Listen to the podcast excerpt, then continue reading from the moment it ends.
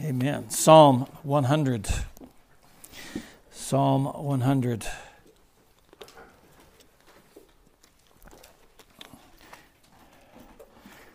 Beginning at verse 1 Make a joyful noise unto the Lord, all ye lands. Serve the Lord with gladness. Come before his presence with singing. Know ye that the Lord, he is God. It is he that hath made us, and not we ourselves.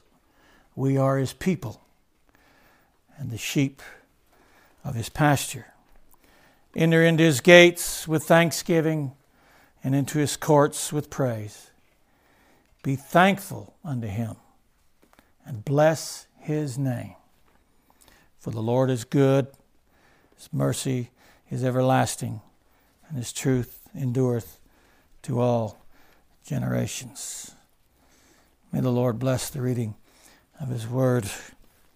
We return once again this morning to this old 100th psalm in hopes that our God would teach us anew the wonders, glories, the blessings which come from worshiping and praising and thanking our God. The entrance into his gates, according to our passage of Scripture, and into his courts is not by any merit of our own, nor are we to come with silver or gold. But the psalmist says, enter in with thanksgiving into the gates. And then you come into the courts with praise. And that not for our own self, not for our own benefit, not for our own pleasure, but for His honor and for His glory alone. And yet the psalmist would remind us we are to do such a thing, not in ignorance, as the Athenians in Acts, whom Paul declared you worship an unknown God, nor as the Samaritans in John chapter 4, when Christ said, You know not what ye worship. But we have a divine invitation, a divine summons to the chosen people of God who have been redeemed to Him through Christ. We have a divine summons to enter into His gates with thanksgiving and into His praise, into His courts with praise, knowing that the Lord, He is God it is He that hath made us, and not we ourselves. We are His people and the sheep of His pasture. The psalmist would have us to understand that God will not be praised in ignorance. This is eternal life, our Lord said in John chapter 17, that they might know Thee and your Son, Jesus Christ. Jesus Christ has come, said the apostle, that we might have knowledge of Him who's the true God. God will not be worshiped in ignorance, nor will He receive any thanksgiving and praise but from His people. Listen to me, but from His people and the sheep of His pasture. For the true worshippers, declared Christ to the woman by the well, shall worship the Father. Intimate, shall worship the Father, his people, his sheep, true worshippers, in spirit and in truth. For the Father, and I love this verse, for the Father seeketh such to worship him. Isn't amazing that the Lord said the Father seeketh such to worship him? It's almost as amazing as Luke 19, where it says, The Son of Man has come to seek and to save that which was lost. The Father, I love that. The Lord uses that intimate relationship. The Father seeketh such to worship Him in spirit and truth. What an amazing invitation for God's people. What an amazing and glorious summons into the presence of God that we might sing praises unto His name. Surely we benefit from such praise and thanksgiving, but we enter not for our benefit and pleasure, but we enter for His glory and His honor. And as we glorify God, then we are blessed with His presence and His blessings and His goodness and His mercy and His truth. A humble reverence and submission, the psalmist declares, to His sovereign right and authority as our God and Creator coupled with the true spirit of thanksgiving and praise for his goodness, his mercy, which is everlasting, and his truth, which endures unto all generation. This is what characterizes and sets apart his people and the sheep of his pasture. What an amazing definition. What an amazing declaration of the spirit and truth of which God requires and commands of his people. Acknowledge His sovereign right as Lord and God. Acknowledge Him as your Creator, your Maker. And then when you do so, acknowledge that you're His people and the sheep of His pasture. With that, the psalmist says, Now you're equipped to enter into this, His gates with thanksgiving and that thanksgiving blossoms into praises as we enter into his courts. It's almost like a it's a systematic entrance into his presence, a preparation into his presence to where it ends with praise in his courts. This has probably been in all passages of scripture is of themselves or are of themselves difficult and immeasurable, but this has probably been one passage of Scripture that has greatly overwhelmed me more than many others because it speaks of an, an praising an infinite, eternal God. The blessings that we receive from praising Him for who He is and what He is if the elders and the cherubims and the seraphims are on the throne sing his praises 24 hours a day, if there's no time in heaven, but yet 24 hours a day, non-stop, what shall our praises be like when we enter into his courts of eternity? And begin singing his praise, never stopping, never ending praise, never getting old, never getting bored, never getting tiring. Amen. And every time we praise Him, we wish to praise Him even more. How can you fathom such a subject as that? And yet, this 100th Psalm gives us a little bit of a measure of that praise and thanksgiving which we owe unto God. And he continues that in our text in Psalm 100, verse 3. Know ye that the Lord, He is God. It is He that hath made us, and not we ourselves. Knowing that the Lord, He is God, it is He that hath made us, and not we ourselves. Beloved, that is the very foundation upon which all thanksgiving and praise must be built knowing that the Lord, He is God, it is He that madeth, and not we ourselves. All our praise must begin in this very humble position before God. He's God. He must be lifted high above us, and He must be exalted for not only being our Lord and our God, but our very Creator. He made us, and not we ourselves. That brings the child of God such sweet comfort not only in this present life, but it brings great comfort and joy in praising His name. God has made me, He's created me, and not me myself. Because, beloved, upon this sure foundation, nothing shall be able to shake or discourage the true believer from entering into his gates with thanksgiving and into his courts with praise. No matter what happens in this lifetime, no matter what hardships we face, no matter what difficulties, no matter what sorrow, this is the foundation upon which we must enter into his gates and into his courts, and it's unshakable. He is the Lord God. He made me. And not me myself. There's comfort in that, encouragement in that, hope in that.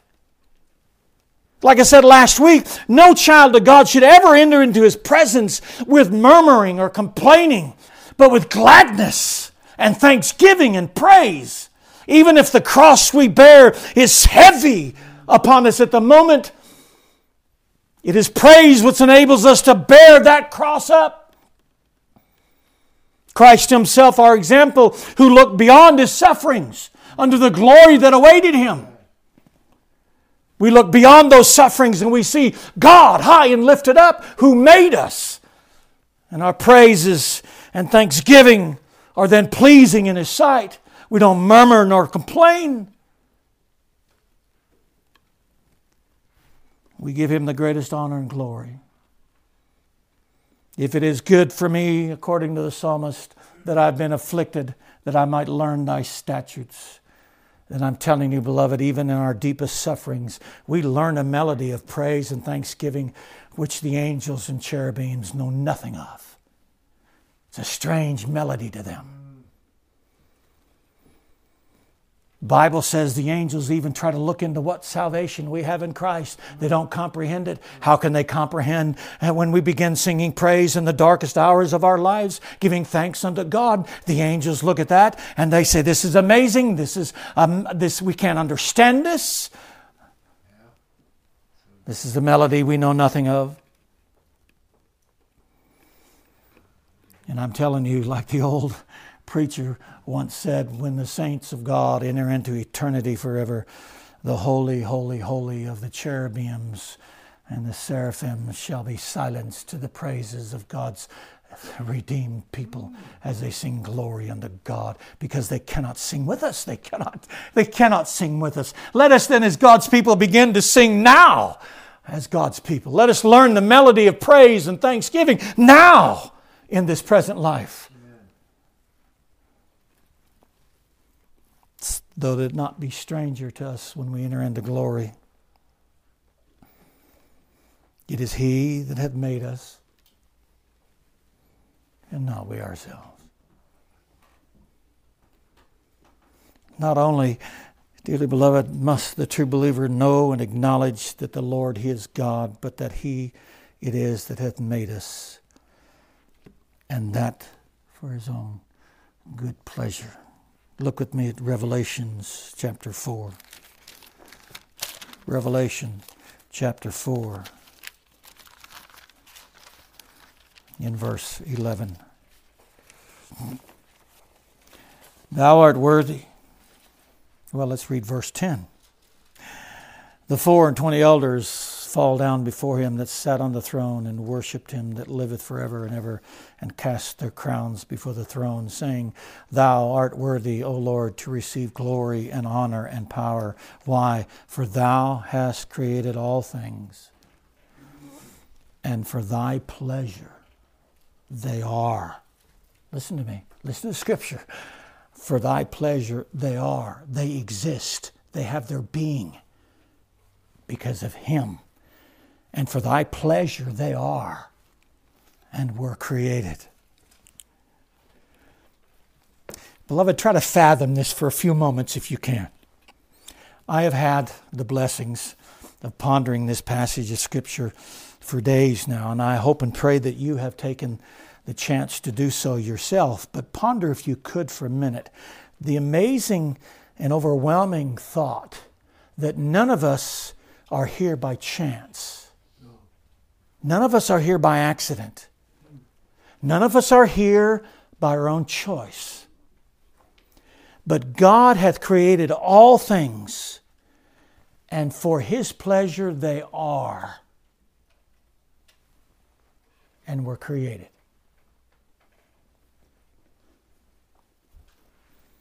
You say, well, preacher, there's some amongst us that are yet lost. He's still your creator. And you better grasp this because I hope and pray it shakes you to where you see your need of Christ. He created you for His pleasure. Why? That you might bring Him honor and glory. That's why you're here. That's why you were created. And to do nothing less than that will bring the greatest condemnation upon your eternal soul because God hath created you for His good pleasure. But for the child of God, such a thought brings the greatest joy and comfort. My life is not by chance. It's not by accident. God created me for His good pleasure. And when He drew me to Christ, I am made one of the most pleasurable things God ever created. You said, no, yeah. We are accepted in the beloved. We are the apple of his eye. We are the jewels, the crown in Christ. For me to even try to contemplate that my very existence, my very being, my being brought into this world was of no accident, but by a providential sovereign decree of God, He created me, He made me for His own good pleasure. Is that not grounds enough to praise God for eternity? He made me for His own good pleasure.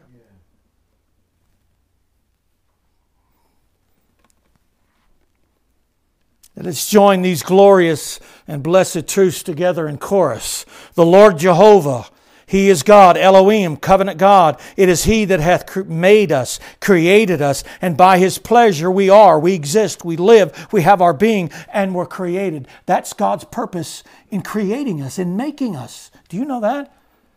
Oh, I hear now a lot of people saying, well, wait a minute, that's not, that doesn't apply to the doctrine of God's sovereignty and election and all this. No, all mankind is created in the image of God. And created for a purpose, a divine purpose. And that divine purpose is to bring Him honor and glory and praise. What happens if they don't? Then they'll meet the greatest condemnation ever because God created you for such a thing. That's why every knee will bow and every tongue shall confess to the glory of God. See, see, everybody will glorify God. Everybody will glorify God. Even the damned, they will glorify God.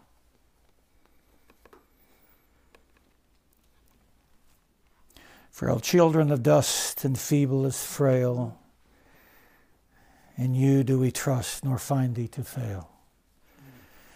Your mercies, how tender, how firm to the end, our Maker, Defender, Redeemer, and Friend.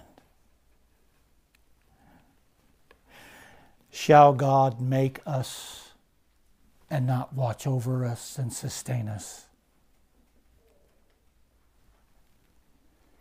Beloved, we are His by right of sovereign creation. Too many Christians never take much thought about that. Oh, we think about redemption, and that's good. Oh, I'm redeemed. I'm God's people now that I'm saved.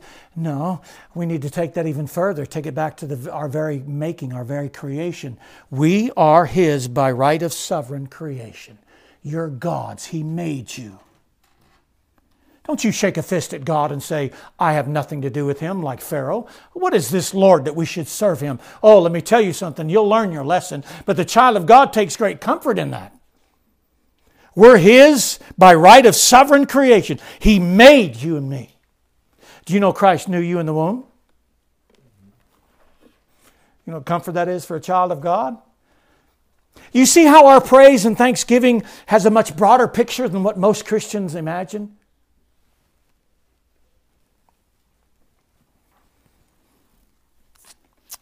His by right of sovereign creation, and made his sheep and his people of the pasture, or the sheep of his pasture and his people, by right of redemption. We are not our own. He hath made us, and not we ourselves. And as our sovereign maker and creator, he has the sovereign right and authority. Listen to me, this is what the psalmist is bringing us to. He has the sovereign right and authority because he's our creator and our maker. He has the sovereign right and authority to do with us as he pleases and according to his own good pleasure. Now, keep that thought. Okay? Because we need to keep that in our in our hearts and our minds. He has the sovereign right by creation to do with us as he pleases.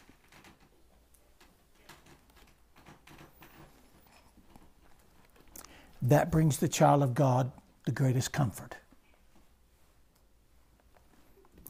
Getting ahead of myself, but would the potter let the clay stay marred, as we'll see later? Of course he wouldn't. Would the Creator let anything happen to his creation? Not only does he have the sovereign right to do with us as he pleases, but he also sustains us and keeps us. He will preserve us because he's our maker, our creator. When I began looking at this verse this past week, again, I was reminded, like I said last week, that over the years of my Christian life, especially as a young believer, I heard very few preach on this part of worship and praise. Oh, I heard much about, and that should be made much of, the redeeming power and blood of Christ and praising Him for saving us. But this aspect of praise and worship was almost foreign to me. That He has the right, as our Creator, to do with us according to his own good pleasure. That's part of worship, just as much as praising Christ for his redemption. He's God. That's why the psalmist starts out Know that the Lord, Jehovah, He is God. It is He that made us and not we ourselves. You start with that.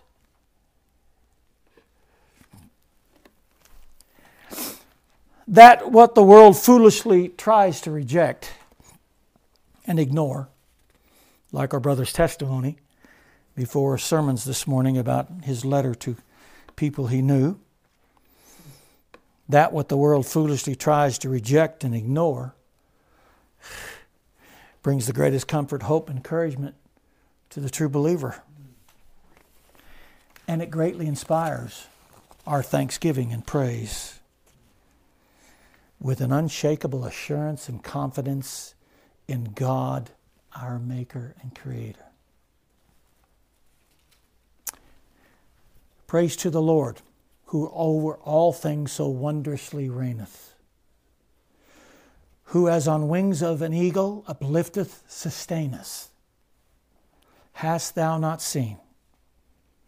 Hast thou not seen how thy desires all have been granted in what he ordaineth? How can we find the greatest comfort in knowing that he is our Maker, acknowledging that and by faith receiving that. Because nothing can happen in your life without His permission. Nothing can happen without Him decreeing it. Nothing can happen without your Maker allowing it to happen. That's the confidence we have. That is unshakable. That enables us to praise God with all our being. Nothing can happen to me unless my Maker decrees it. That's why the psalmist said, He hath made us and not we ourselves. Our, our destiny, if you want to call it that, our future, our lives is not dependent on what we do and are, but on Him. For me to live is Christ. What an amazing part of worship that we've so often neglected and forgotten. And don't misunderstand me. We should sing the loud praises of redemption, of being bought with the price of Christ saving our souls, of Christ being on the cross. We should survey the cross, the wondrous cross. We should be thankful for Christ dying that we might live. Yet so often we forget this vital aspect of worship and praise. Humbly acknowledging that He is Lord God and He hath made me, and not me myself. I am His to do with as He pleases. And whatever He pleases, that is what I desire of all things. The Lord Himself was our example in the garden, remember? And He said, Lord, or Father, if it be, let this cup pass from me, yet not my will, but thine be done. We find the greatest pleasure in submitting to whatever our Creator has sovereignly, providentially purposed for our lives. Now, with that said, I know not why God allows some to suffer more than others. Some through the waters, some through the flood, some, uh, but all through the blood, some through the fires. I know not why God, but I'm telling you, this is a part of not only of praise, but this is a part of the Christian's life. Not only acknowledging this in our praise and thanksgiving, but acknowledging it in our daily lives that nothing can happen to me without my Maker.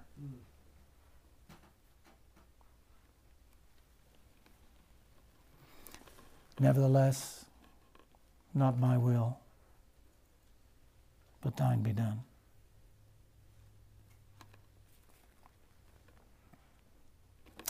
But now, O Lord, thou art our Father, we are the clay, and thou art our potter. And we all are the work of thy hand. We're the works of thy hand. We're the works of thy hand. What an amazing comfort God takes the greatest care of His creation. Listen to me. God takes the greatest care of His creation. For not one sparrow, the Lord said, falleth on the ground without your Father. Not one sparrow.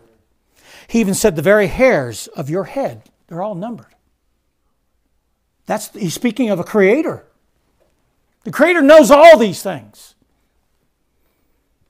Yet he goes on to say, Yet ye are of more value than many sparrows. Are ye not much more worthy than a sparrow? For your heavenly Father knoweth that ye have need of all these things. Why? Because He created us, He made us. And He's the preserver of us, and the sustainer of us, and the keeper of us. Like the Old Testament passage of Scripture says, has the clay power over the potter? Cannot the potter do with the clay what he wants? When it's marred in his hands, the Old Testament prophet Jeremiah said, then he makes it a new vessel. He'll not be satisfied with a marred clay but He'll mold it and He'll make it.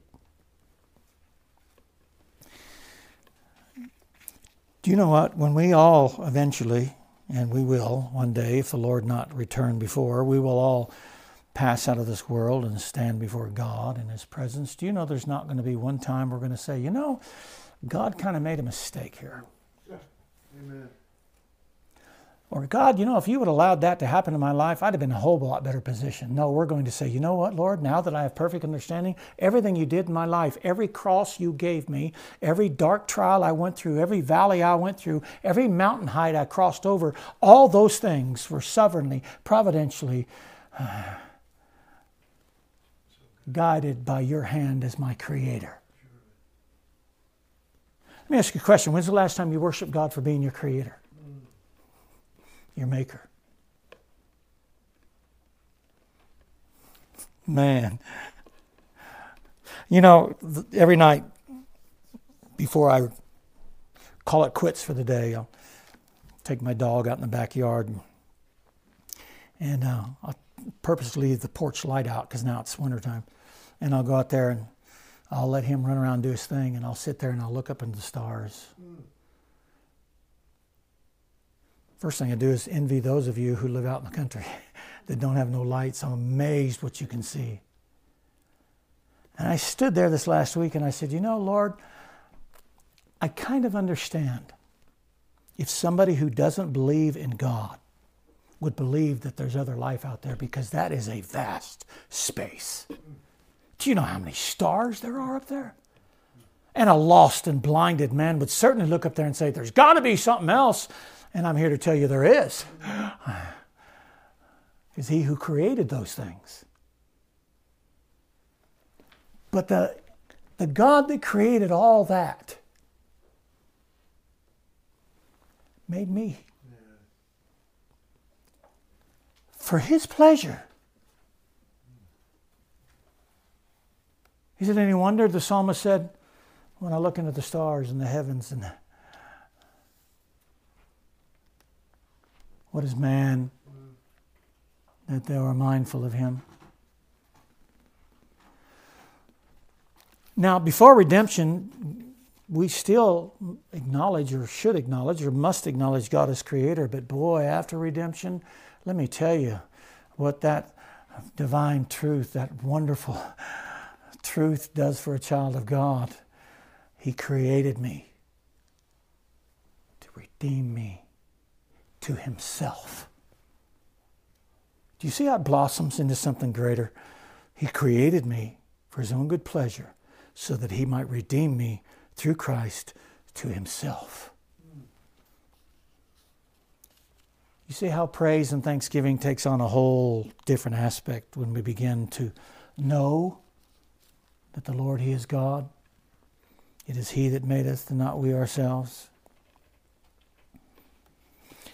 The true believer takes great comfort in knowing that because God sovereignly, providentially created him for his own purpose and pleasure, that nothing in life or death, nothing in life or death is without his divine permission, allowance, or decree, and all for his honor and glory and for our greater good.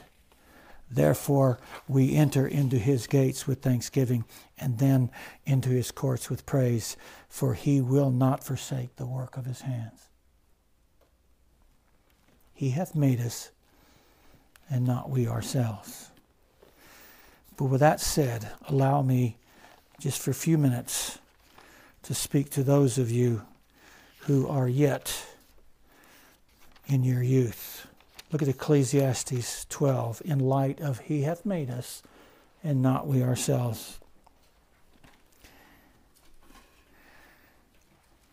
Ecclesiastes 12 in verse 1. Remember now thy Creator in the days of thy youth,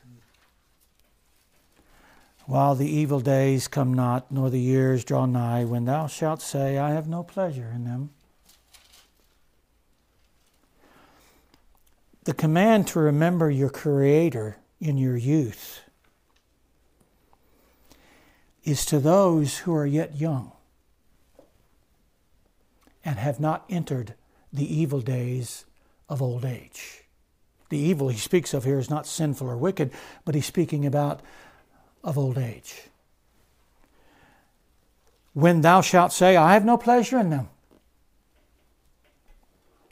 Listen how he goes on with this down to verse 7 while the sun or the light or the moon or the stars be not darkened or the clouds return after the rain speaking of what old age does to you you lose your sight and you're weak and you begin frail.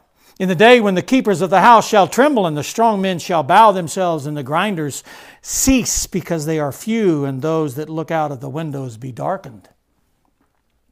And the doors shall be shut in the streets when the sound of the grinding is low, and he shall rise up at the voice of the bird, and all the daughters of music shall be brought low. Also, when they shall be afraid of that which is high, and fear shall be in the way, and the almond tree shall flourish, and the grasshopper shall be a burden, and desire uh, and desire shall fail, because man goeth to his long home, and the mourners go about the streets, or ever the silver cord be loosed, or the golden bowl be broken, or the pitcher be broken at the fountain, or the wheel broken at the cistern then shall the dust return to the earth as it was, and the spirit shall return unto God who gave it. What's he speaking about? The command is to the youth. Remember your Creator in the days of your youth before you begin to reach the evil days of old age, when depravity begins to take effect even more upon your body, and you begin to get old and weak and frail. And you meet the troubles and trials of life when your heart begins to fail and when your organs begin to fail and you begin to grow old and weaker and frail.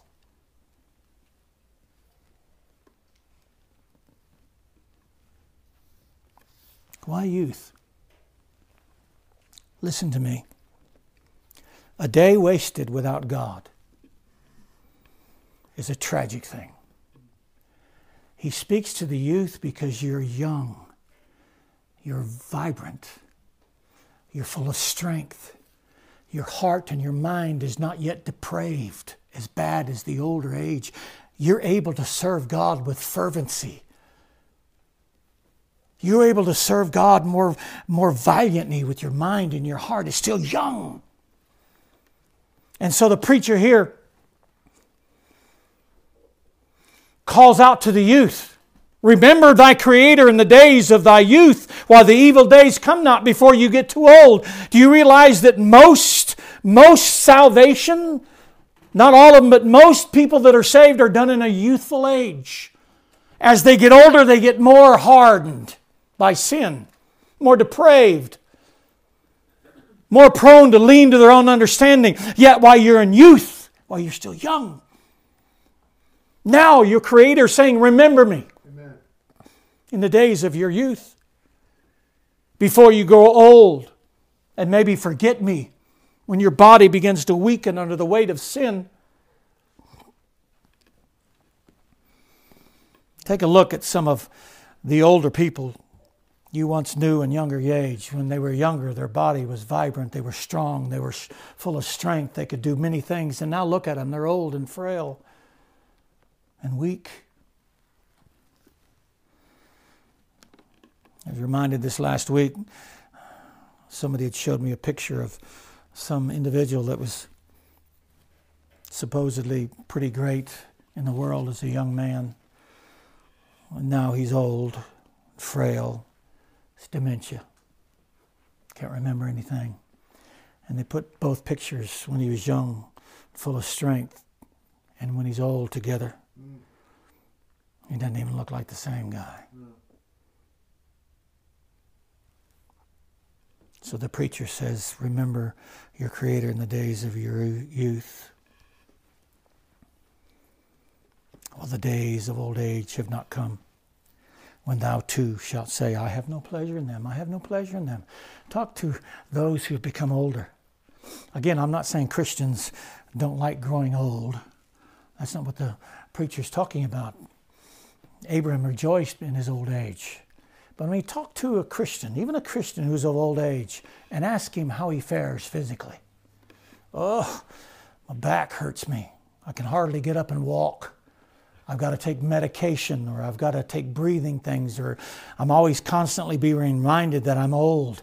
I sit on my knees and do a couple hours of work and I get up and the next day I can hardly walk. they're not pleasurable days when you grow older. So enjoy your youth, okay, physically. Enjoy it because one day is coming when you can't climb a ladder without being afraid of falling off of it. That's right. So the scriptures encourage the youth, and I encourage you.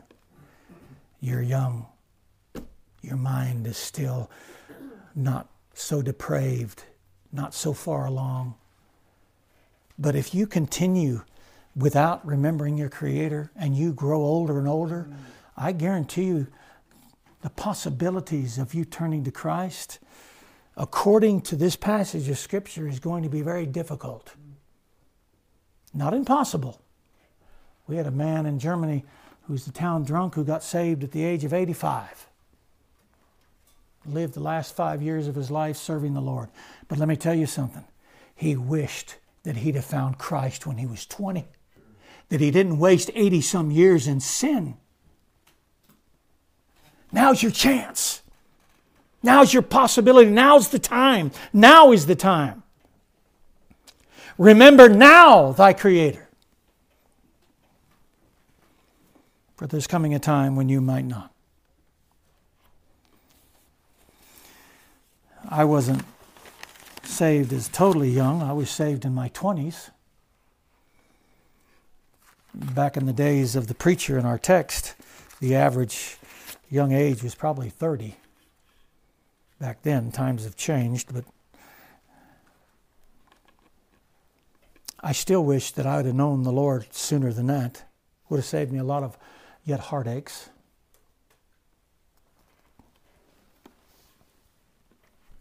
Time is clever and deceptive. It lures you and seduces you while you're yet young and unaware, pretending to be your friend and companion. I'm still young. I've got my whole life ahead of me.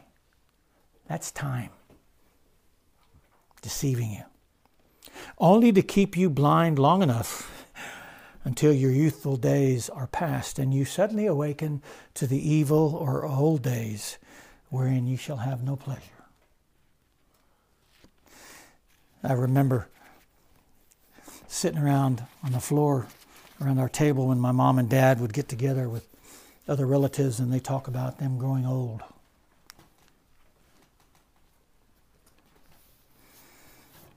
Last week I had breakfast with my brother and we're sitting around and I said, You know, we sound like our parents now. We don't talk about, well, remember that football game we played in? Remember the game I played last week when I ran through second, I stole second base? Nothing like that. It's now it's like, well, how are you doing? Well, I'm, I'm not doing too bad. I can't even climb a ladder anymore and I have a hard time getting up out of my chair. And, uh, you know, forgetfulness, oh boy, that's something that's hmm, terrible. I mean, I forget a lot of things. I'm running around looking for my glasses and they're on my head. And those are the things you begin to talk about when you grow older. they're not pleasant days, physically speaking. I envy you. If you're young, in many ways, I envy you. You have now the opportunity to begin in your youth a life with God. He said it, he read it in Psalms when it talked about let us know your mercies when we're young so that all through our years we can thank God for it. You can have so many more years ahead of you to praise God. God created you, He made you. You're not here by chance. You're not here by, by your choice. You're not here by accident. God created you, He made you for His own good pleasure that you might bring him honor and glory. And you can only do that in and through Christ. Waste not another moment because I'm telling you, time will fool you, it'll deceive you. And one day, like many of us who are sitting here that are older, you'll wake up and say, Where did the time go? How did I lose my way?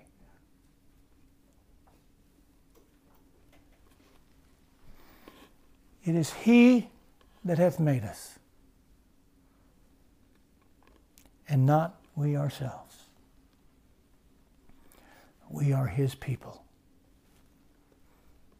and the sheep of His pasture. Enter into His gates with thanksgiving and into his courts with praise. Be thankful unto him and bless his name, for the Lord is good, and his mercy is everlasting, and his truth endureth to all generations. What a glorious God we have. He made us, he made you to sing praises unto Him, to honor and glorify Him. May you not waste your youth with the sins and pleasures of this wicked world, only later on in the evil days to regret you're wasting your youth when you could have spent it living vigorously for God. Amen. Let's pray. Heavenly Father, we thank you so much, Lord, for reminding us, Lord, of the aspect, of the nature, of the essence and truth of praise and thanksgiving. You are the Lord God, our Creator, our Maker. We made not ourselves. Lord, we take confidence in that. And Lord, we worship and praise you for who you are and what you've done. We pray that, Lord, you'd help us as thy people and as the sheep of thy pasture to enter into your gates with thanksgiving and into your courts with praise, thanking you and blessing your name. And Lord, we pray for those amongst us that are yet in their youth. Lord, what a waste of time every second, every minute of the day that they waste without knowing God is a minute lost. Lord, I pray that, Lord, you encourage, Lord, you convict their hearts and let them see now, now is the day of salvation. Lord, help them to understand and grasp the urgency. Lord, because we have not tomorrow. We're not promised tomorrow. We're promised the now. Turn them, we pray. Be honored and glorified in all that we say and do. In Christ's name we pray. Amen. Amen.